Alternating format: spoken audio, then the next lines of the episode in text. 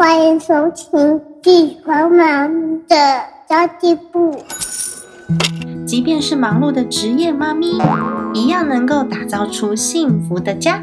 从育儿、财务知识到自我成长，我们都要样样精通。我是精算妈咪 Sandy Two，我会在这里透过自己自身经验的分享，以及访谈各个领域的专家达人，让你跟我一起打造属于我们自己的理想生活。Hello，大家好，我是陪你精算生活、创造理想人生的 Sandy Two。我不知道大家有没有转职的准备？我觉得，因为现在我们都是面临中年的这个年纪了，大概四十岁左右。如果你要转职的话，势必会遇到一些些的瓶颈。那为什么会想要讨论这个主题呢？我今天想要跟大家来聊聊，如果说我每一次离职想要找下一份工作的话，我要如何让自己的履历是增值的，让大家。越来越有价值。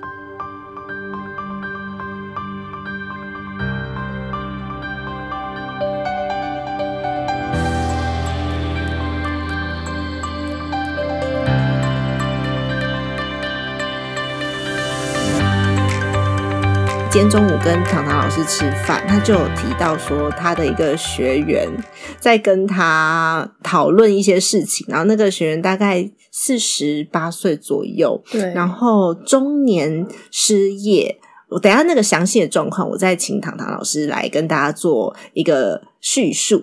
但是其实我有一个很深的感触，是因为我最近也常常在讲课或者是讲座上面去分享到，大家都觉得我们在那个人生的这个道路上。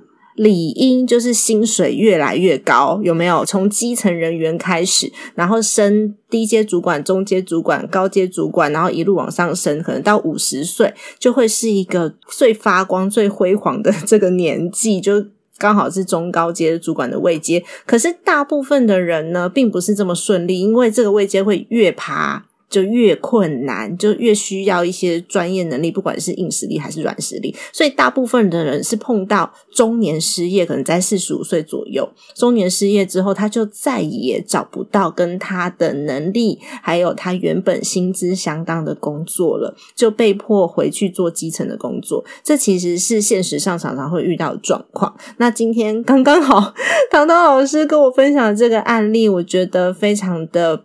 切合我最近的一些感受，所以我有想要请唐老师来跟我们分享这个部分，然后来探讨一下如何让自己的实力是维持住的，然后呃，帮自己做出一个坚强的后盾，不要因为。年龄的关系，因为年龄、体力这些都是生理因素，去影响到我们的职业发展。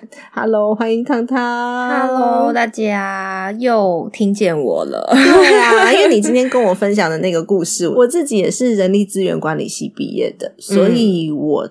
大概可以知道你那个学员的状况，你可以跟听众朋友们稍微描述一下吗？他蛮蛮典型的案例，非常典型。我我觉得大家不要觉得说，呃，你可能现在是家庭主妇，你会觉得说，哎，那我可能不需要工作，我可能不会遇到。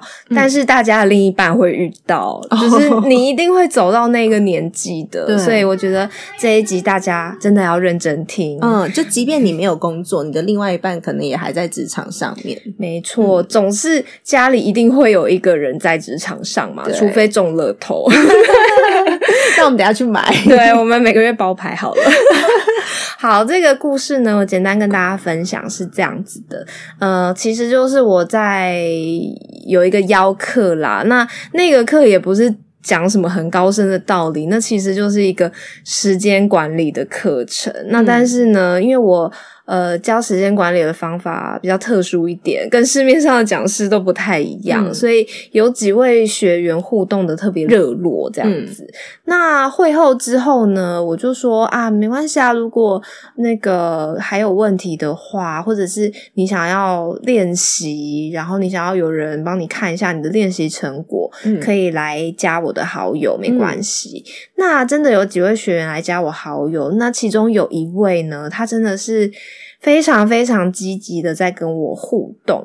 呃，说实在，我非常欣赏他，因为他就是开门见山啦。因为我说实在的，他的状况也蛮紧急了，哦就是像刚刚山里兔跟大家讲的，遇到中年失业的状况，已经四十八岁了，然后又是一家之主，然后他有小孩，对不对？两个小朋友都还小，因为他那时候跟我求助的时候，我就说，就是先稍微问一下他的基本的状况。那我有特别问说，呃，你有没有你有没有经济压力？你经济压力大吗？他说蛮大的，因为两个小朋友都还在念书，嗯然后需要补习啊，需要安亲班什么的。然后我就觉得说，哇，好像有出出现一个既视感，你知道吗？很久很久以前，我们两个刚开始做 podcast 的时候，我们一起录了一集。嗯，我在讲我以前的经历，对，我想说，哇，这不就是我爸？你爸对这不就是我爸以前发生的事情吗？因为你爸是很早他就坚持说可以退休了，对，所以家里面的经济就顿时陷入了一个危机的状况。因为爸爸觉得那些钱就够了，但是事实上远远不止。事实上他没有在算，对对，爸爸觉得够了，然后之后爸爸就十年没工作这样。对，他就再也回不去了。嗯，对，那那个是我我问学员的年纪，差不多就是当年我爸的那个年纪48啦。对，嗯那产业也是相似的。哎、我觉得你爸真的对你很好哎、怎么了？因为那时候你应该年纪不大，他逼着你成长，因为要开始养家。我那时候才大二哎、对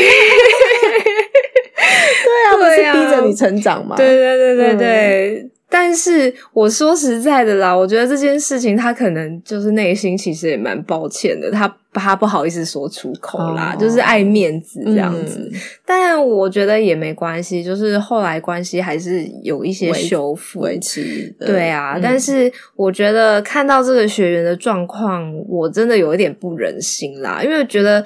我觉得小朋友遇到遭遇到这个状况真的是蛮辛苦嗯的。然后你那时候大二了。对他他的小朋友是在比我更小，嗯，嗯，所以我就想说，好啦，没关系，就是能帮忙就帮忙，因为不想要让小朋友遭遇到我当年的嗯经历这样子。那当然就是我们尽人事听天命嘛，我就说，好好好，没关系，那那我们一步一步慢慢来，嗯先把履历给我看，然后我们先修改履历。嗯因为我有问他，他就说我我就说那最近有在面试吗？面试的顺利吗？他说哦有啊，就是一些就业服务站，对，就是媒合的这种。那那我当然知道这种啊 通常是不会太好啦，对这种工作都稍微是嗯没有到太好的，因为对基本上如果你是一个呃蛮有实力的人。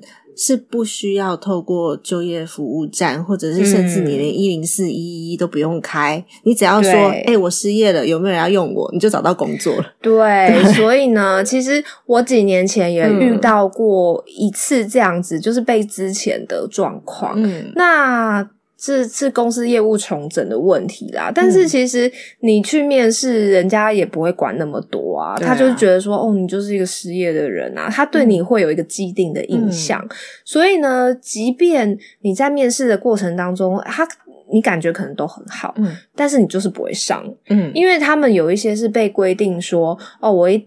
他规定你一定要开一些缺，对。去给失业的人。可是他其实就是开嗯开缺出去，就是为了应付。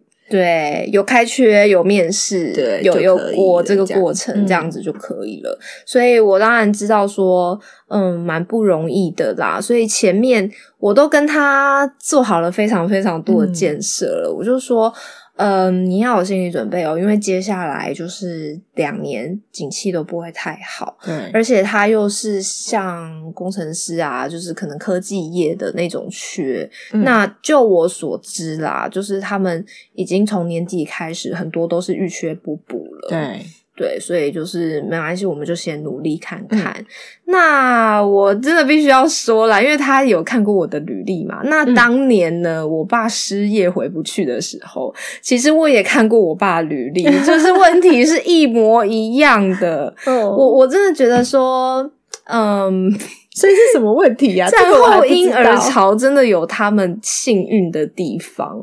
嗯呃，什么问题吗？就是他们的履历都是条列式的，啊，就是我只呃说哦，我我几年到几年在什么公司工作过，然后我做了什么事情，就到此为止。履历应该要把嗯你当中的学习成果，跟你做出专案的这些呃内容，全部都写进去。对，嗯，让大家去了解到你，有点像大学的时候在写那个推甄报告一样。对对对对对履历就是让，因为人资看不到你这个人嘛，你也没办法跟他自我推销，你只能靠履历。那如果你只写这样子的内容，他你一点都不突出，他都不知道为什么要找你来面试，因为你跟别人跟那些一般的人没什么不一样。对。所以这样子的履历马上就会被刷掉，嗯。而且我就跟他讲啦，我就说，因为他的履历呢是很丰富啦，因为年资比较多了嘛，嗯，但是有一些确是。嗯对，中间有一些都是约聘的工作，嗯那比方说像是什么国小的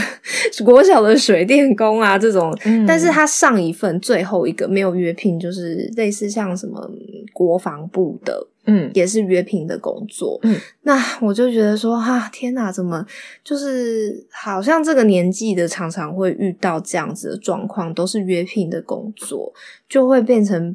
不是很稳定，然后呢，如果你在每一份工作上又没有一直加强加强自己的优势，让你的比方说你各项能力越来越突出的话呢，年纪越大，你的风险就会越哦大。的确是，对啊，那嗯。履历的地方呢，我就是请他修改，跟我请那个那个速读 速读的那个成员修改其实是一样。一样我说嗯。你这不行，这样子写还是不行，跟嗯。原来的问题一模一样。你不能嗯。只是写、呃你的你做了什么事情，嗯。你要强调的事情是这件事情由你来做，跟别人有什么不一样。嗯。呃，你因为你做了 A 而得到 B，然后这个 B 是一个很好的成果，嗯。你才能说服公司用你嘛。所以呢，他他有一点一一开始有点不太能嗯。够理解，所以我一直举例给他听，就是找一些 reference 给他。我就说履历要像这样写，上面有数字，嗯。比方说你是一个业务好了，嗯，因为是你来跑业务，所以你让你的公司每个月业绩都超额成长，比方说百分之两百的达成率嗯这种的，就是要有数字才会非常的吸睛，而且还有你的解决问题的思考过程，这也是一个很重要的事情。我觉得这也是稍微有年纪一点的人的优势，因为年轻人写不出像这样子丰富的履历，因为他都是经验值在里面的。而且，其实刚刚唐唐老师有讲到那个约聘这件事情，我觉得约聘这件事情也并不是不好，因为你可以看到各式各样不同的工作，只是你在这个过程当中，你有没有一些学习是可以累积你自己的，然后甚至你在这个过程当中，你有没有去找到你下一份工作的目标在哪里？就像我们之前上一集有讲到以终为始嘛，就是我先设定好我的终极目标，我用这个我的终极目标去回推我现在应该要做什么事情，应该要学习什么东西。没错例，如你下一份你可能想要跳外商，你可能要学英文，嗯我随便举例啦。那其实这种约聘的工作有很多都是大公司外派的，所以你还是有机会去接触到这些大公司的外派人员。然后我们还是可以运用自己的资源去做人脉的累积。其实我这样讲可能会大家会觉得说啊，都是那个靠人脉、靠关系啊。其实真的在社会上走跳靠人脉、靠关系，并不是错误，只是你看你怎么用，对，看你怎么嗯去使用。那有很多人是因为呃履历很难筛选，所以他宁可就找朋友推荐的。或者是像一些上市贵公司都会让员工去推荐，所以他们不见得会开缺出来，但是的确会有职缺。然后你有被推荐的话，就比较容易有像这样子录取的几率。所以不见得是从一零四或一一上面去找工作。对啊，嗯对啊，其实其实职场上面有一个说法啦，就是你过了一个年纪之后，如果还在一零四找工作的话，那就是有点对危险对对，尤其是中高阶主管缺，就不可能在一零四上面找。他一定都是在自己的人脉圈，或是你学习圈，像嗯。EMBA 好了，对。EMBA 就是你不是去念书的，你是去认识人的，甚至有一些老板去念 EMBA 是为了找员工，他为了找中高阶主管，所以他去念 EMBA，不见得是真的要学一些什么东西，或是拿学历。嗯，那像这样子的一个呃群组呢，就还蛮值得去接触的。所以我其实还蛮鼓励，如果是中年失业的人，嗯，要多接触学习性组织，然后要多去外面走走跳跳，然后多认识 多认识人我觉得可以多认识一些、呃做业务的人。呃也可以啦。如果说是你想要对转职，像类似这方面的工作的话，像像我跟我们公司的嗯业务总监就还蛮好的，嗯，所以呢，其实我觉得也没有他们消息会比较多。他认识很多品牌嘛，所以其实他也不用担心他自己。然后我跟他好了，我也不用担心我自己。没错，对啊，真的。所以如果说你是中年的话，我觉得软实力很重要，嗯因为你的沟通力可能会比较强，嗯然后挫折忍受度也会比较强。那你在做专案管理的时候，可能会比年轻人来的 soft 一点，然后再跟呃业主或是厂商沟通的时候，也会比较顺畅。这些其实都是中年有的优势。没对啊，错像唐唐老师刚刚讲的改履历，那真的是最后一步了。当然，我们如果是透过别人推荐，我们还是要写履历表啦。嗯嗯，真的，那写的更好就是加又再加又在加加分这样子。嗯那不过通常呢，如果呃中年再上到一零四或一一一，那个工作是不会有嗯太好的工作，或者是对啦，太好的公司。大家常看就会知道了啦。嗯像我有一次真的很难得很难得才看到说鼎泰丰开了一个高阶主管的缺，嗯那他是要求年资要十年以上的，嗯但是这种缺真的很少很少。他有可能开了，然后只是开而已又有有人介绍，然后那个缺就关了。对啊，嗯对啊，对啊，就是求职的路就是这样子，因为其实你不知道背后那个录取决策的过程，对，有可能你觉得哦，就是面试的完全一切都超好，嗯应该就是我了吧？但是呢，背后可能突然原本要离职的那个人又不离职了，哦，对啊，那缺就没了、对啊，但是你不会中高阶主管缺真的太少了。嗯嗯嗯，嗯没错，就是这样。所以我觉得，就是适时的去累积自己的资源，然后累积自己的实力才是最重要的。然后我们中年人有中年人的优势，嗯，就是可能情绪调节的能力比较好啊，或者是嗯，像刚刚讲的专案管理、沟通技巧啊这些东西。对啊，嗯因为也中年人，你总是也比那个年轻人、职场小白更知道一些职场里面的美眉嘎嘎规则对然后也比较客观啦。嗯，嗯对对对，嗯所以我觉得中年失业不用太担心，只是你要知道说你现在在现在现在的嗯位置上面，我需要做什么样子的累积，就像我们之前讲的以终为始一样。对，然后帮自己设阶段性目标，其实就是专案管理啊，是一个找工作的专 专案。对 对，是一个找工作的专案，然后你可以去设定一下你挑下一份工作的标准。嗯嗯，因为这样你才有办法，呃，用这个标准回去检视自己。对，嗯哎、说到这个啊，我有一点要建议大家，就是说呢，不要到离职或者是失业的时候才想下一份工作。对，绝对不行你一定要每天都在想这件 事情，就像我们上上集吧，你不是找我录说我为什么又回去工作？对啊，我那个时候不是有跟大家分享我的思考过程吗？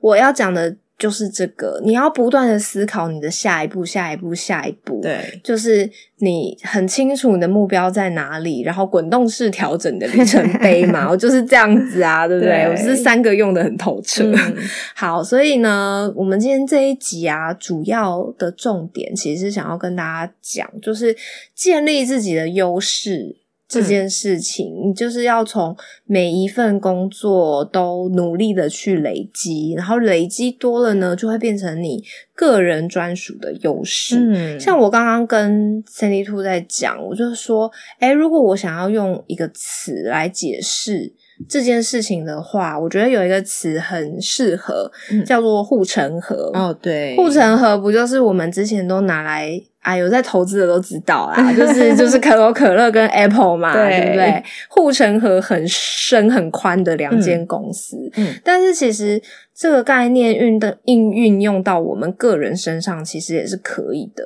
因嗯为我刚刚就在跟 Cindy Two 聊说，哎、你帮我介绍那工作真是太好了，就是我现在这 这个正职工作，对，因为你的工作就是我介绍的，而且一介绍进去就中了，好准。我只能跟你说，就是我我转职行销以来，没有这么有成就感过，大众特重。但是我觉得也是因为是一个刚好的时间点，对然后我也有一直努力的在累积，所以呢，我其实我我想要跟大家分享的就是在行销这个领域里面，呃，行销领域有很多不一样的职务角色。那我觉得我已经把我的护城河建立好了。嗯我觉得我的那个利基市场很明显啦，嗯因为就是在行销里面，呃，我们光讲数位好了，我们不讲什么那些广告代理商啊，然后或者是什么就是做传统行销的那一种。以数位领域来讲的话，我切的那个利基市场，我觉得是蛮少人具备我这样子的专业能力。嗯我是以数据为主啦，嗯就是数据分析这些。当然，其他的角色我都做过，嗯就是像什么社群经营啊这些，我全部都做过。所以，因为我做过这些事情，再跟我最强的这个数据分析结合起来，就会变成我的护城河。嗯。那再加上呃，我也学过产品经理，嗯比较新的叫做产品经理啦，就是你要怎么去规划做一个 app，或者是你要规划一个网站。我们现在比较新的叫做产品经理，嗯这些相关的知识，甚至是 U 叉。嗯使用者经验的课我全部都上过，所以就是说实在，我可以一个人一条龙做完这些，但是在正常的组织我，我不会这样子做。但是这个 loading 也太大了吧？对，但是公司需要，嗯我可以你提供我的专业建议，嗯。就是类似像我想要做的角色，就是我是顾问，嗯哼我是公司的专业顾问这样子。你只要你需要这个部分，哦，好，我我可以提供建议给你，我可以帮你做策略，嗯，是这样。所以。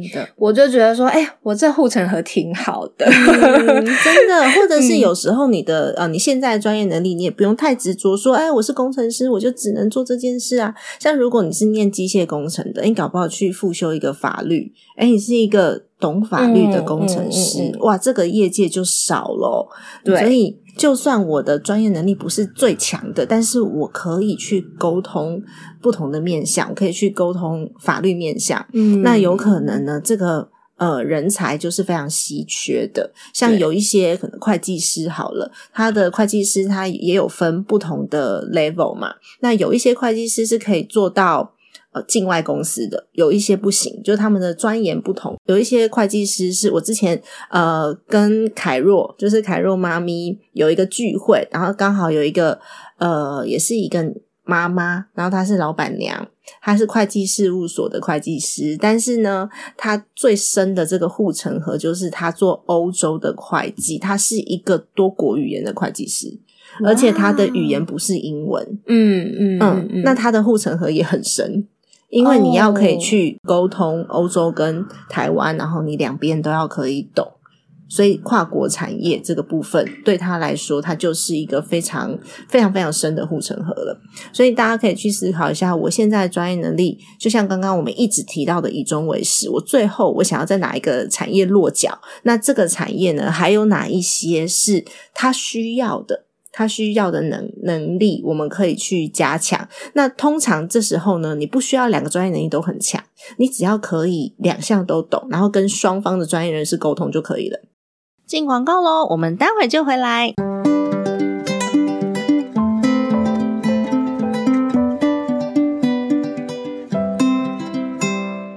非读学计划是我们为妈咪们创造出来的专属晚读时光。我们每个月啊都会有两次的线上免费非读学的活动。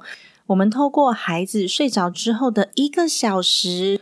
我们来读一本好书，讨论一个议题，或是呢，请妈妈达人们来分享自己个人的专业，甚至我们会请到专业讲师来分享一些妈咪们会在意的一些议题哦。那在这一个小时之内呢，我们一起学习，共同来分享，让你不再一个人面对生活与家庭的责任与挑战哦。更棒的是，这样的资源呢，我们是免费开放出来给大家的。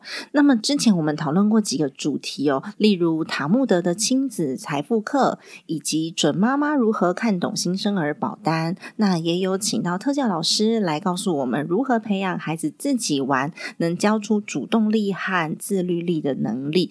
要如何读对书，才能让我们把书中的能力应用在自己生活上，让自己的收入越来越高？以及如果有财务冲突的话，夫妻要如何开始沟通理财？这么多的主题，我们都是开放出来免费让大家学习的。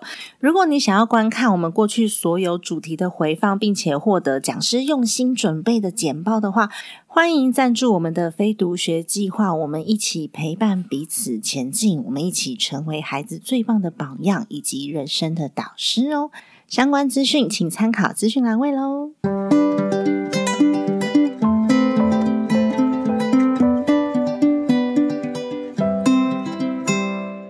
像我自己会计也不是很强，法律也不是很强，但我的上一份工作就是对会计师跟跟律师。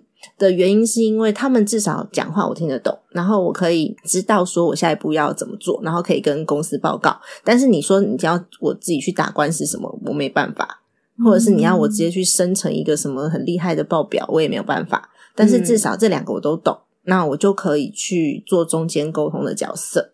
所以其实大家在定位自己的这个护城河的时候，也可以往这个方面去思考。对啊，对啊，其实就是一个没有很难找交集的概念，找交集，对对对，只要两个东西呢看似不相干，但是你有办法把它交集在一起，那个可能就会变成你的护城河。嗯，所以其实我觉得中年的工程师超适合转职皮验的。对啊，对啊，对啊，因为他可以沟通工程师，但他不用自己有这个写扣或是这个能力。那因为中年的这些。不管是男生女生都好，就像刚刚讲的嘛，已经被社会磨过了，至少各项条件都比较圆滑，然后你知道如何去结合这些资源，再去跟年轻工程师沟通，他会是一个非常好的一个。算是中间的沟沟通对桥梁，所以真的你可以去针对自己的优劣势去稍微思考一下。那劣势的部分，看这个劣势是不是真的很严重。如果不是的话，其实也没有关系。比如说，我可能诶数学不好，我有计算机嘛，这个劣势不是很严重。那如果是的话，我是否需要把它补足？它会影响到我的职业。职能的话，我是否需要把它补足？那如果不会的话，那没有关系，我们去加强自己的优势，然后找交叉点，也是一个很好的方式。像糖糖，就是你就是嗯，基本上行销数位的东西你都懂，所以你可以综合应用。对啊，对，你可以综合应用，你不是只懂一个面向而已。那这个能力。就是你的护城河。你在思考数位行销的时候，你不是单一面向去思考，你是全盘通盘思考的。然后你也会知道下面执行的人现在的状态如何，或者是他们需要什么样的资源。就是跟 C D Two 分享这个的时候啊，其实我就跟他说：“诶，我是从什么时候感受到，嗯，有这个很深的感受，说，诶。我这护城河好像默默的挖了很深了，就是我们中午在吃饭的时候讲到，我就说。我跟你说，我真的是进了这公司之后，我没有一刻不忙的，所有的部门都要找我，不是只有行销部的事情要忙。因为某一天呢，他们发现了我数据上的才能，就是那个故事，我觉得还蛮有趣的。就是遇到呃业务部遇到一个很可怕的客户，嗯呃，应该不是说客户吧，是代理商。那个代理商非常可怕，就是数据就是被雕的无无处。处可逃这样子。然后其实呃，负责的人他其实是企划啦，嗯他不是专业的广告投手，所以他其实对那些数据一知半解的。对只是说呢，过往碰到的那个客户，嗯可能大家都是一知半解的，嗯所以 所以就没什么问题。但是这一次碰到比较专业的代理商，就整个大卡关。哇，对，很可怕。那时候真的很可怕，所以呢，那那时候我们几乎是忙了一整个月吧，嗯就为了那个案子，为了那几个数据，嗯。在那边弄了一整个月，就是报表全部重新做，然后什么还要一直跟窗口解释、嗯。这个数据为什么是这样，嗯。因为通常呢数字是这样子，就是数字就是告诉你哦现在怎么了，但是它不会告诉你为什么，嗯。但是为什么才是重点嘛？为什么是需要人去解读的。读的？但是全公司只有我解读的出来，所以 从那一战之后呢，反正就是各个部门的人不时的会来找我，我就想说，哦，好哦，好哦，因为。我其实是我不会觉得困扰，因为我其实是很需要被需要的感觉，嗯所以其实我还蛮开心的。嗯对啊，虽然说有时候有一点累，因为呃还算是额外的工作嘛，嗯但是我就觉得说啊没有关系，可以让整个公司都更好的话，那就是我也很开心这样嗯，子。真的，所以今天真的跟大家分享这个主题是，希望在收听的这些听众朋友们，不要觉得中年失业是一件很可怕的事。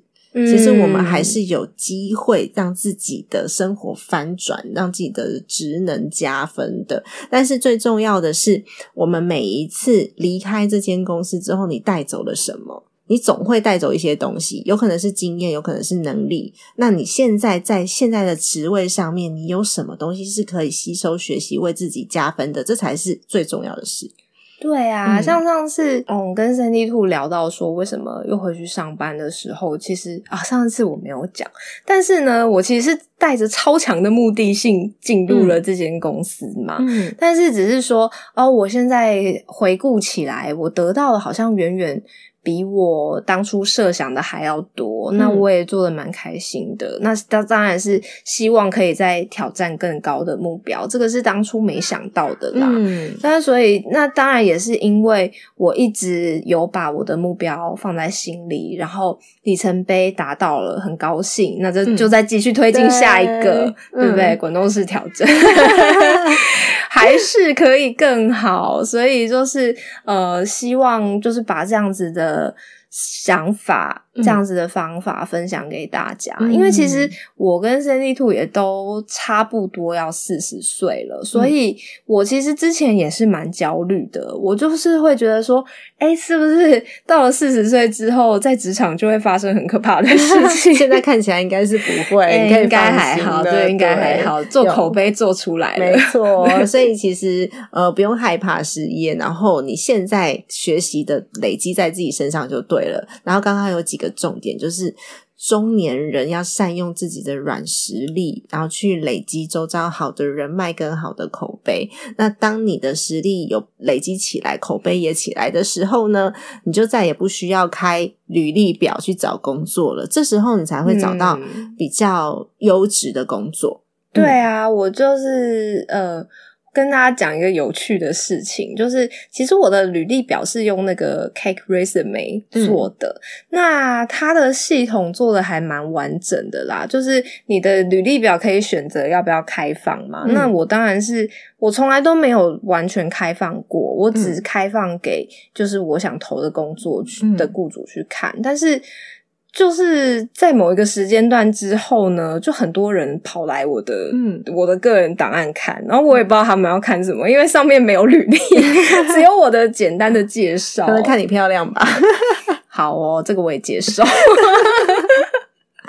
对啊，对啊，然后我就想说，诶，是发生什么事情？嗯 对啊，所以我就觉得说，呃，你做的累积，你做的努力，其实都不会白费啦。就是某一天，他就是会帮上你的忙，不会不会有白走的路。嗯，机会是给准备好的人。虽然说这句话已经太鸡汤了，对，没有讲到很老套，可是真的啊，就是你还没准备好的时候，机会一来你也抓不住啊。嗯，对啊，就像这次的工作一样，如果不是你的话，我要推荐谁？如果你还没有 ready 好，我也没办法推荐你啊。